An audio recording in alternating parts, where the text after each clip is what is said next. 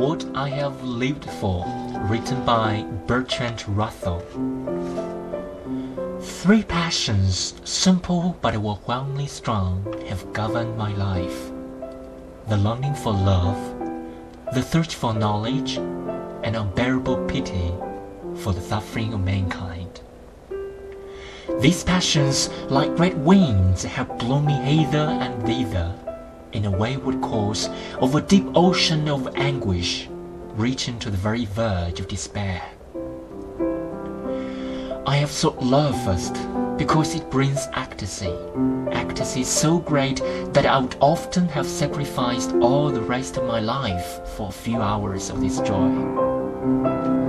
I have sought it next because it relieves loneliness that terrible loneliness in which one shivering consciousness looks over the rim of the world into the cold, unfathomable, lifeless abyss. I have sought it finally because in the union of love I have seen, in a mystic miniature, the prefiguring vision of the heaven that saints and poets have imagined. This is what I sought, and though it might seem too good for human life, this is what I last I have found.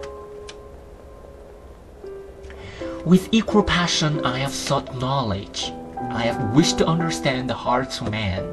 I wish to know why the stars shine, and I have tried to apprehend the Pythagorean power by which number holds sway above the flux. A little of this, but not much, I have achieved. Love and knowledge, so far as it were possible, led upward toward heavens, but always pity brought me back to earth. Echoes of cries of pain reverberate in my heart.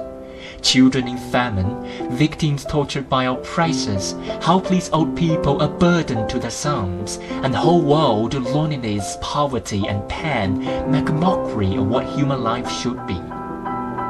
I long to alleviate this evil, but I cannot, and I too suffer. This has been my life. I have found it worth living, and would gladly live it again if the chance offered me.